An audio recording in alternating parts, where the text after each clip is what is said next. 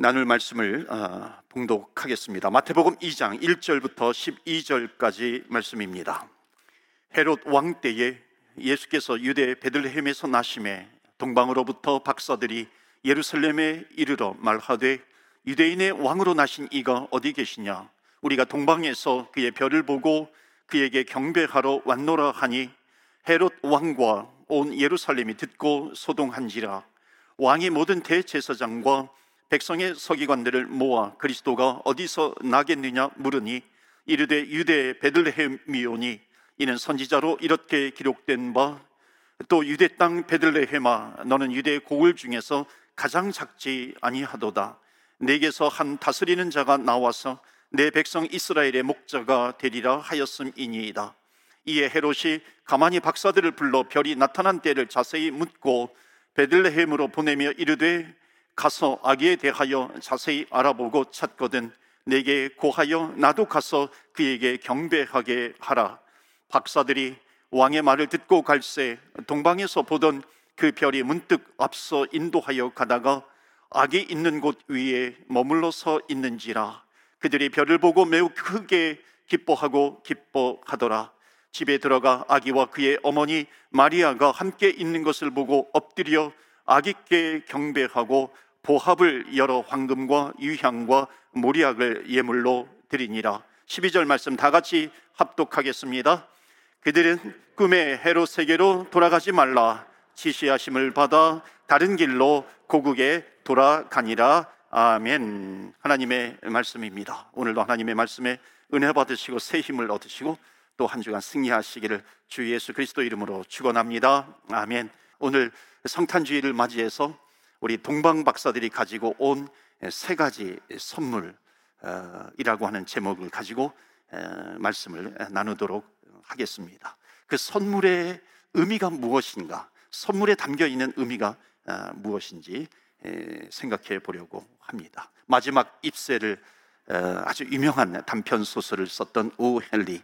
그 오 헨리가 아, 또 동방 박사의 선물이라고 하는 제목을 가지고 어, 또 단편 소설을 쓰기도 어, 했습니다. 선물의 의미도 나오고 어, 또 선물이 우리에게 주는 교훈이 무엇인가 하는 그런 내용도 나오기도 합니다. 동방 박사들이 세 가지 예물을 드리는데 동방 박사에 대한 몇 가지 오해가 있습니다. 첫 번째로는 뭐냐면 동방 박사가 세 명이다라고 하는 오해입니다. 그러니까 세 명일 수도 있고 아닐 수도 있습니다. 그러니까 황금과 유향과 모략 세 가지 선물을 했기 때문에 우리가 연극을 할 때 동방 박사는 세 명으로 항상 등장하기도 어, 합니다.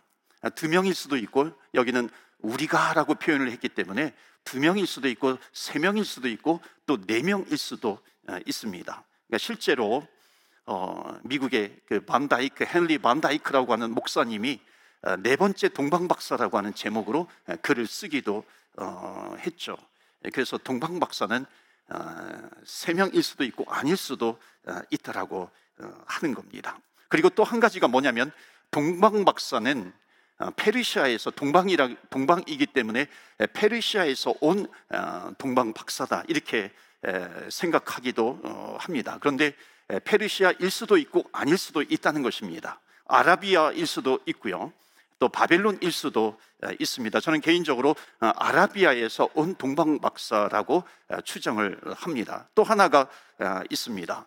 이 동방 박사가 아기 예수께 경배하는데 그때 마국간에서 마국간의 말 구유에 누워 계신 예수님이셨잖아요. 처음에 탄생하실 때 그 말 구유에서 경배를 했을 수도 있고 아닐 수도 있다라고 하는 겁니다. 왜냐하면 이 오늘 본문의 말씀을 보시면은 동방 박사가 헤롯 왕을 찾아옵니다. 그러니까 헤롯 왕을 찾아와 가지고 유대인의 왕으로 나신 이가 어디 계시뇨? 이렇게 묻습니다. 그때 헤롯 왕이 깜짝 놀래죠. 왜냐하면 나 말고 왕이 또 있단 말인가?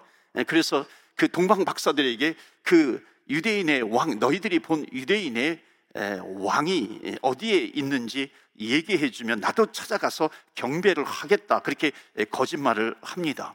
그런데 이 동방 박사가 아기 예수께 경배한 다음에 오늘 본문 마지막 부분에 뭐냐면 꿈에 아, 주의 사자가 나타나서 헤롯 왕에게 가지 말라 그렇게 지시를 합니다. 그래서 아, 동방으로 자기 고향으로 돌아가죠.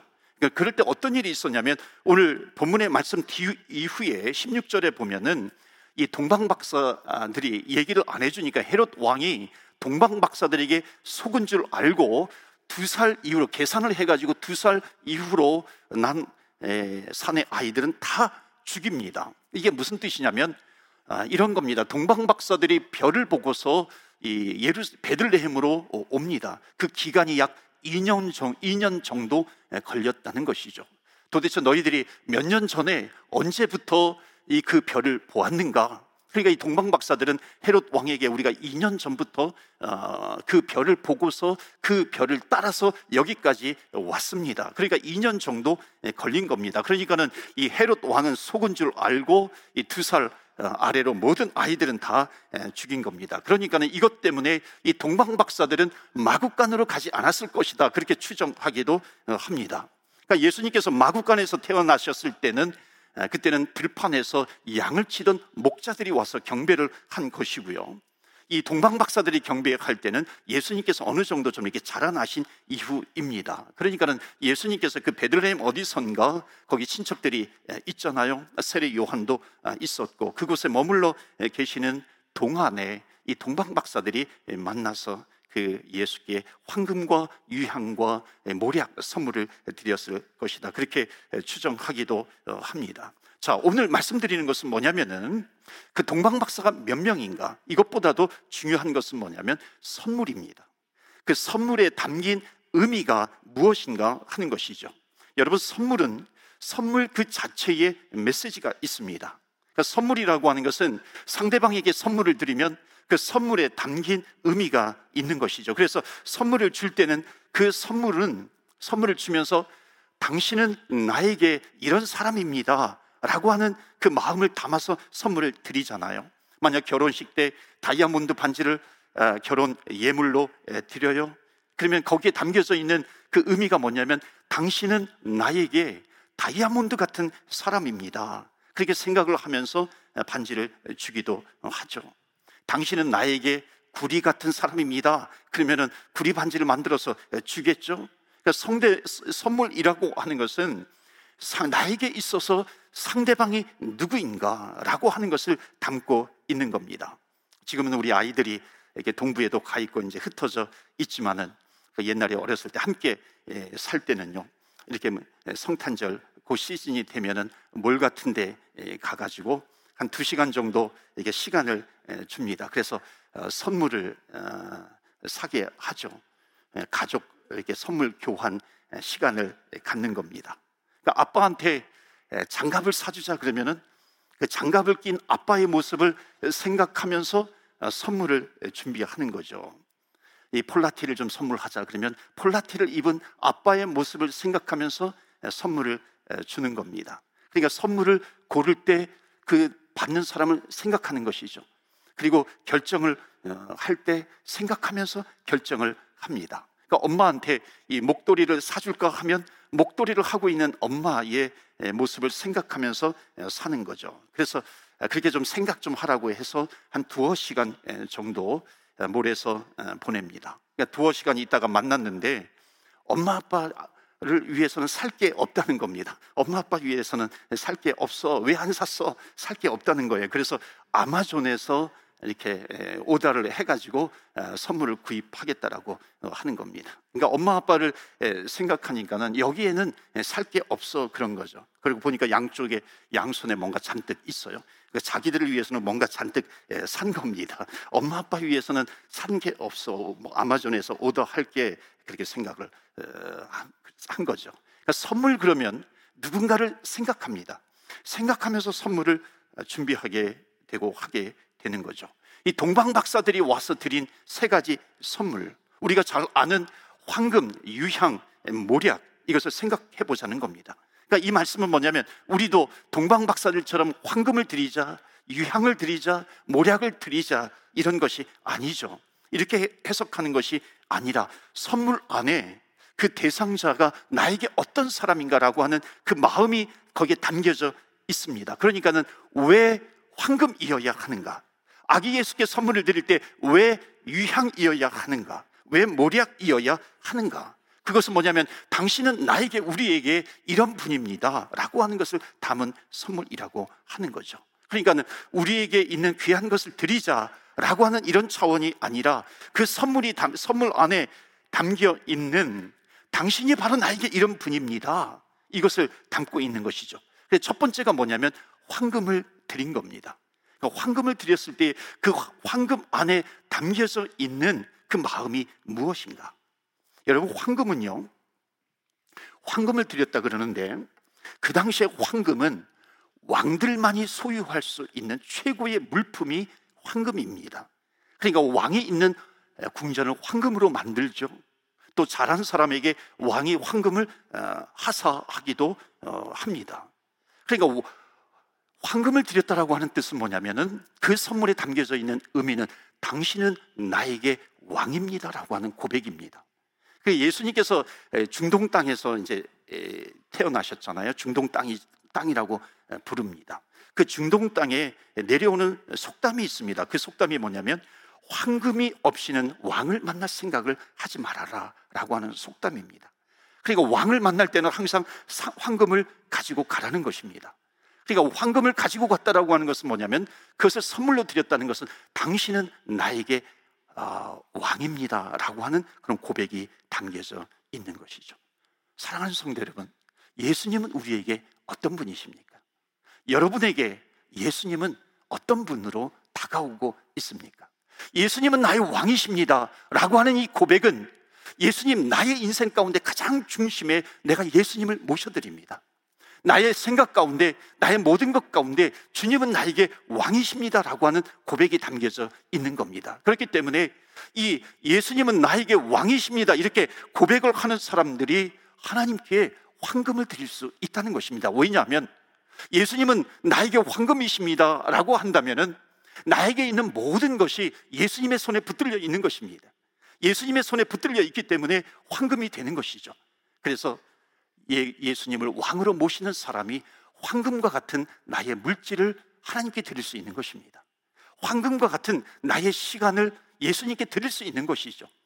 나의 지식이 있어요. 이것을 왕이신 나의 하나님께서 나의 예수님께서 나에게 주신 것입니다. 황금과 같은 나의 지식을 주님께 예수님께 드립니다. 하나님께서 나에게 주신 탤런트가 있어요. 이것을 황금과 같은 나의 탤런트 재능을 주님께 드립니다 하는 거죠. 그래서 우리가 찬양하잖아요. 왕이신 나의 하나님, 왕이신 나의 하나님. 내가 주를 높이고 영원히 주의 이름을 송축하나이다.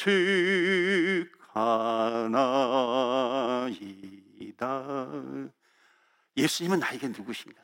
황금을 선물로 드렸다는 것은 예수님은 나에게 왕이십니다 하는 고백입니다. 사랑하는 성도 여러분, 이 성탄 시즌을 맞이해서 다시 한번 예수님은 나에게 누구이신가? 나의 가장 한가운데 중심의 왕으로 오셨습니다.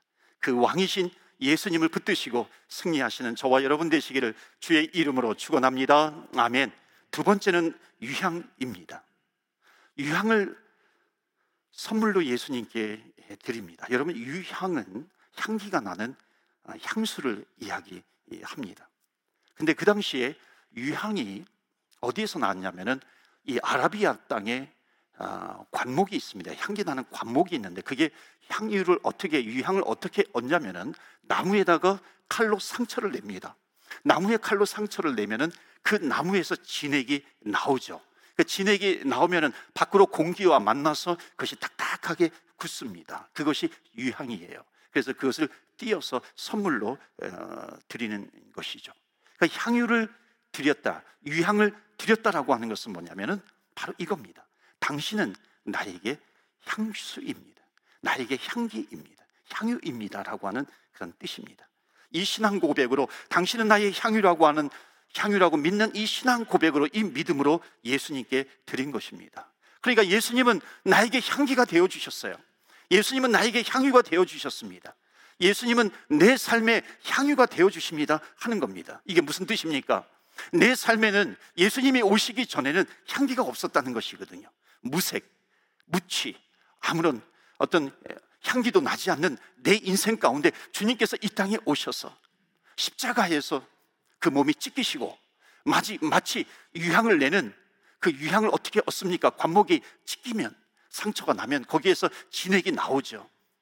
그것에서 유향을 얻듯이 예수님께서 나의 죄, 나, 죄인인 나, 부족한 나, 나를 위해서 십자가에 달려 돌아가신 주님, 십자가에서 그 몸이 찢기시고 거기에서 보혈을 흘려주셨는데 그 보혈이 나에게 흐르게 되면은 내, 나에게서 향기가 난다는 것입니다. 여러분 그 향기가 어떻게 나게 되나요?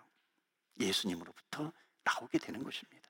예수님을 만나게 되면 내 인생 가운데 그리스도의 향기가 난다는 것이죠.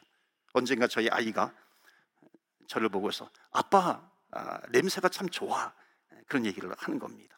그때 제가 향수를 선물을 받아가지고 그 향수를 뿌렸더니 그 향수가 이렇게 은은한 그 향기를 내서 참 좋았던 것 같아요. I like your smell. 아빠 냄새가 참 좋아. 그러면요, 진짜 기분이 참 좋습니다. 그러면서 하는 말이 뭐냐면, 아빠 내가 이 향수 내가 가져도 돼? 그렇게 이야기를 하는 겁니다. 야, 정말 잔뜩 칭찬을 해놓고, 아빠 이거 내가 가져도 돼? 빼앗아 가는 거는 뭔지요. 제가 커피를 참 좋아합니다. 한때는 커피를 참 많이 마셨어요. 여러분 커피도 커피도 어디에서 나오냐면 이 유향이 아라비아에서 나오는 것처럼 커피도 아라비아에서 처음 나옵니다. 아라비아 그 예멘이라 아라비아에서 생산된 커피가 그 예멘이라고 하는 나라의 모카라고 하는 그 항구 도시가 있죠. 그 모카라고 하는 항구 도시에서 유럽으로 이렇게 퍼져 나가게 된 것이 커피입니다. 그러니까 향기가 나는 그런 관목들 나무들이 이 아라비아 지역에 많이 있었던 것이죠. 커피를 좋아하고 커피를 자주 마시니까는요. 어, 어느 때는 사람들이 그러더라고요. 어, 목사님, 목사님에게서 커피 냄새가 나요. 그러니까 항상 커피가 커피 냄새가 난다는 거예요. 그 이야기를 들어도 참 좋더라고요. 나에게서 커피 냄새가 나. 그러니까 무슨 좋은 냄새가 난다 그러면은 기분이 좋지 않습니까? 커피 냄새가만 나도 이렇게 좋은데 나중에 꼭 듣고 싶은 말이 있어요. 그것은 뭐냐면 아빠한테서 예수님 냄새가 나. 목사님에게서 예수님 향기가 나. 당신에게서 예수님 향기가 나. 이런 얘기를 들으면 정말 감동적일 것 같아요. 여러분, 이 향기가 어떻게 날 수 있는 것인가? 예수님이 이 세상에 오셨어요. 어찌 보면 이 세상에 썩어 문드러진 세상이죠. 어찌 보면 죄악으로 인해서 죄의 냄새가 나는 이 세상, 악취가 나는 이 세상입니다. 용서가 없고 평화가 없고 거기는 미움만이 가득 차기도 하고 사랑이 없는 평화가 없는 이 땅에 주님께서 이 땅에 오셨어요. 어찌 보면 뒷골목 같은 그런 인생 가운데 예수님께서 이 땅에 오셨습니다. 어찌 보면 실패한 우리의 인생 가운데 주님께서 오셨습니다. 지옥으로 갈 수밖에 없는 우리의 인생 가운데 아기 예수께서 태어나신 것이죠. 주님께서 오셨습니다. 주님께서 우리를 구원하시기 위해서 저희 지옥으로 갈 수밖에 없는 우리 인생을 천국으로 옮겨주시기 위해서 십자가에서 그 몸이 찢기시고 십자가에서 보혈의 피를 흘려주시고 십자가에서 보혈의 피를 흘려주셨기 때문에 믿는 자에게 구원의 길을 열어주셨다라고 하는 것은 십자가에서 흘리신 그 보혈의 피가 나에게 흘러 들어오는 것이죠. 십자가의 그 보혈이 나에게 흘러 들어오게 된다면 그래서 고린도 후서에 뭐라고 고백하냐면 우리는 구원받은 하나님의 자녀라. 그렇기 때문에 우리는 망해가는 사람들에게 저 세상 사람들에게 우리는 그리스도의 향기라 그리스도의 향기라 그리스도의 향기라 우리는 그리스도의 향기가 되어야 한다는 것입니다. 그렇기 때문에 사랑하는 성도 여러분 우리가 가지고 있는 향수 가운데 최고의 향수는 뭐냐면 예수 그리스도의 향수인 줄로 믿습니다. 예수 그리스도의 향기. 우리를 위해서 십자가에 죽으신 그 주님. 십자가에서 보혈의 피를 뿌려주신 그 주님. 그 보혈이 나에게 흐르기 때문에 나의 막혔던 인생이 활짝 열리게 되는 것이고 지옥을 향해서 가던 나의 인생이 천국을 향해서 가는 것이고 이 세상에서는 내가 어느 곳에 있든지 그리스도의 향기라 그리스도의 향기라 그리스도의 향기를 뿜어내면서 살아갈 수 있는 주의 백성이 된 것입니다.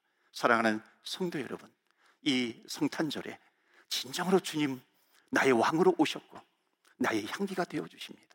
그리스도의 향기로 세상에서 살아가시는 저와 여러분의 성탄절이 되시기를 주 예수 그리스도 이름으로 축원합니다. 아멘. 세 번째로는 모략입니다. 동방 박사가 세 번째로 드렸던 선물은 모략. 모략은 치료제입니다. 그러니까 모략을 모략을 드렸다라고 하는 것은 우리도 모략을 드리자 이런 것이 아니라 당신은 나에게 모략입니다라고 하는 고백입니다. 그러니까 모략의 용도가 뭐냐면은 병이 났을 때에 환부에 상처에 이 붙는 치료제가 모략입니다. 그리고 사람이 죽었을 때에 그 시체에 붙는 그 장사 때 사용했던 기름이 바로 이 모략입니다. 그러니까 이 모략을 드렸다라고 하는 것은 뭐냐면 예수님, 당신은 나에게 모략입니다. 하면서 이 모략을 드린 겁니다. 이 고백은 어떤 신앙의 고백이 있습니까? 예수님, 당신은 나의 치료자가 되어 주십니다. 아무도 나를 치료할 수 없었는데 내 속에 난 병이 있어요. 내 속에 내 마음에 난 병이 있어요. 내 안팎에 병이 있는데 이것을 치료할 수 있는 분은 바로 예수님 당신밖에 없습니다. 감사합니다. 모략으로 와주셔서 내 상처난 마음에 내 상처난 육신의 질병 가운데 그 부음바 되어 주시고 그 예수님 때문에 그래서 제가 고침을 받게 되었습니다. 예수님 당신은 나의 병을 낫게 해 주시는 모리약과 같은 분입니다. 사랑하는 성도 여러분, 예수님께서 여러분에게 모략이 되어 주시기를 주의 이름으로 축원합니다. 아멘. 우리에게는 육신의 병이 있어요. 우리 교사에 우리 교회에도 아, 의사분이 계시지만은 의사를 통해서 고치기도 하지만은 고치지 못하는 병들이 있습니다.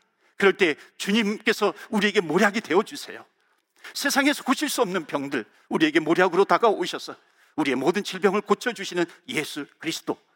우리의 겉으로 난 질병 때문에 내 그것이 오랫동안 지속이 되면은 내 마음의 병이 됩니다. 내 마음의 상처가 되는 것이죠. 그러나 예수님 나에게 모략으로 오셔서 내 마음에 난 상처도 고쳐주시는 예수님, 당신은 나의 모략이 되어 주십니다. 더 나아가서 죽은 자까지 살리시는 예수님. 모략은 죽은 자 장사한 이 죽은 자의 몸에 붙는 모략이기도 합니다. 태어날 때부터 영적으로 죽어, 죽어서 태어난 우리들입니다.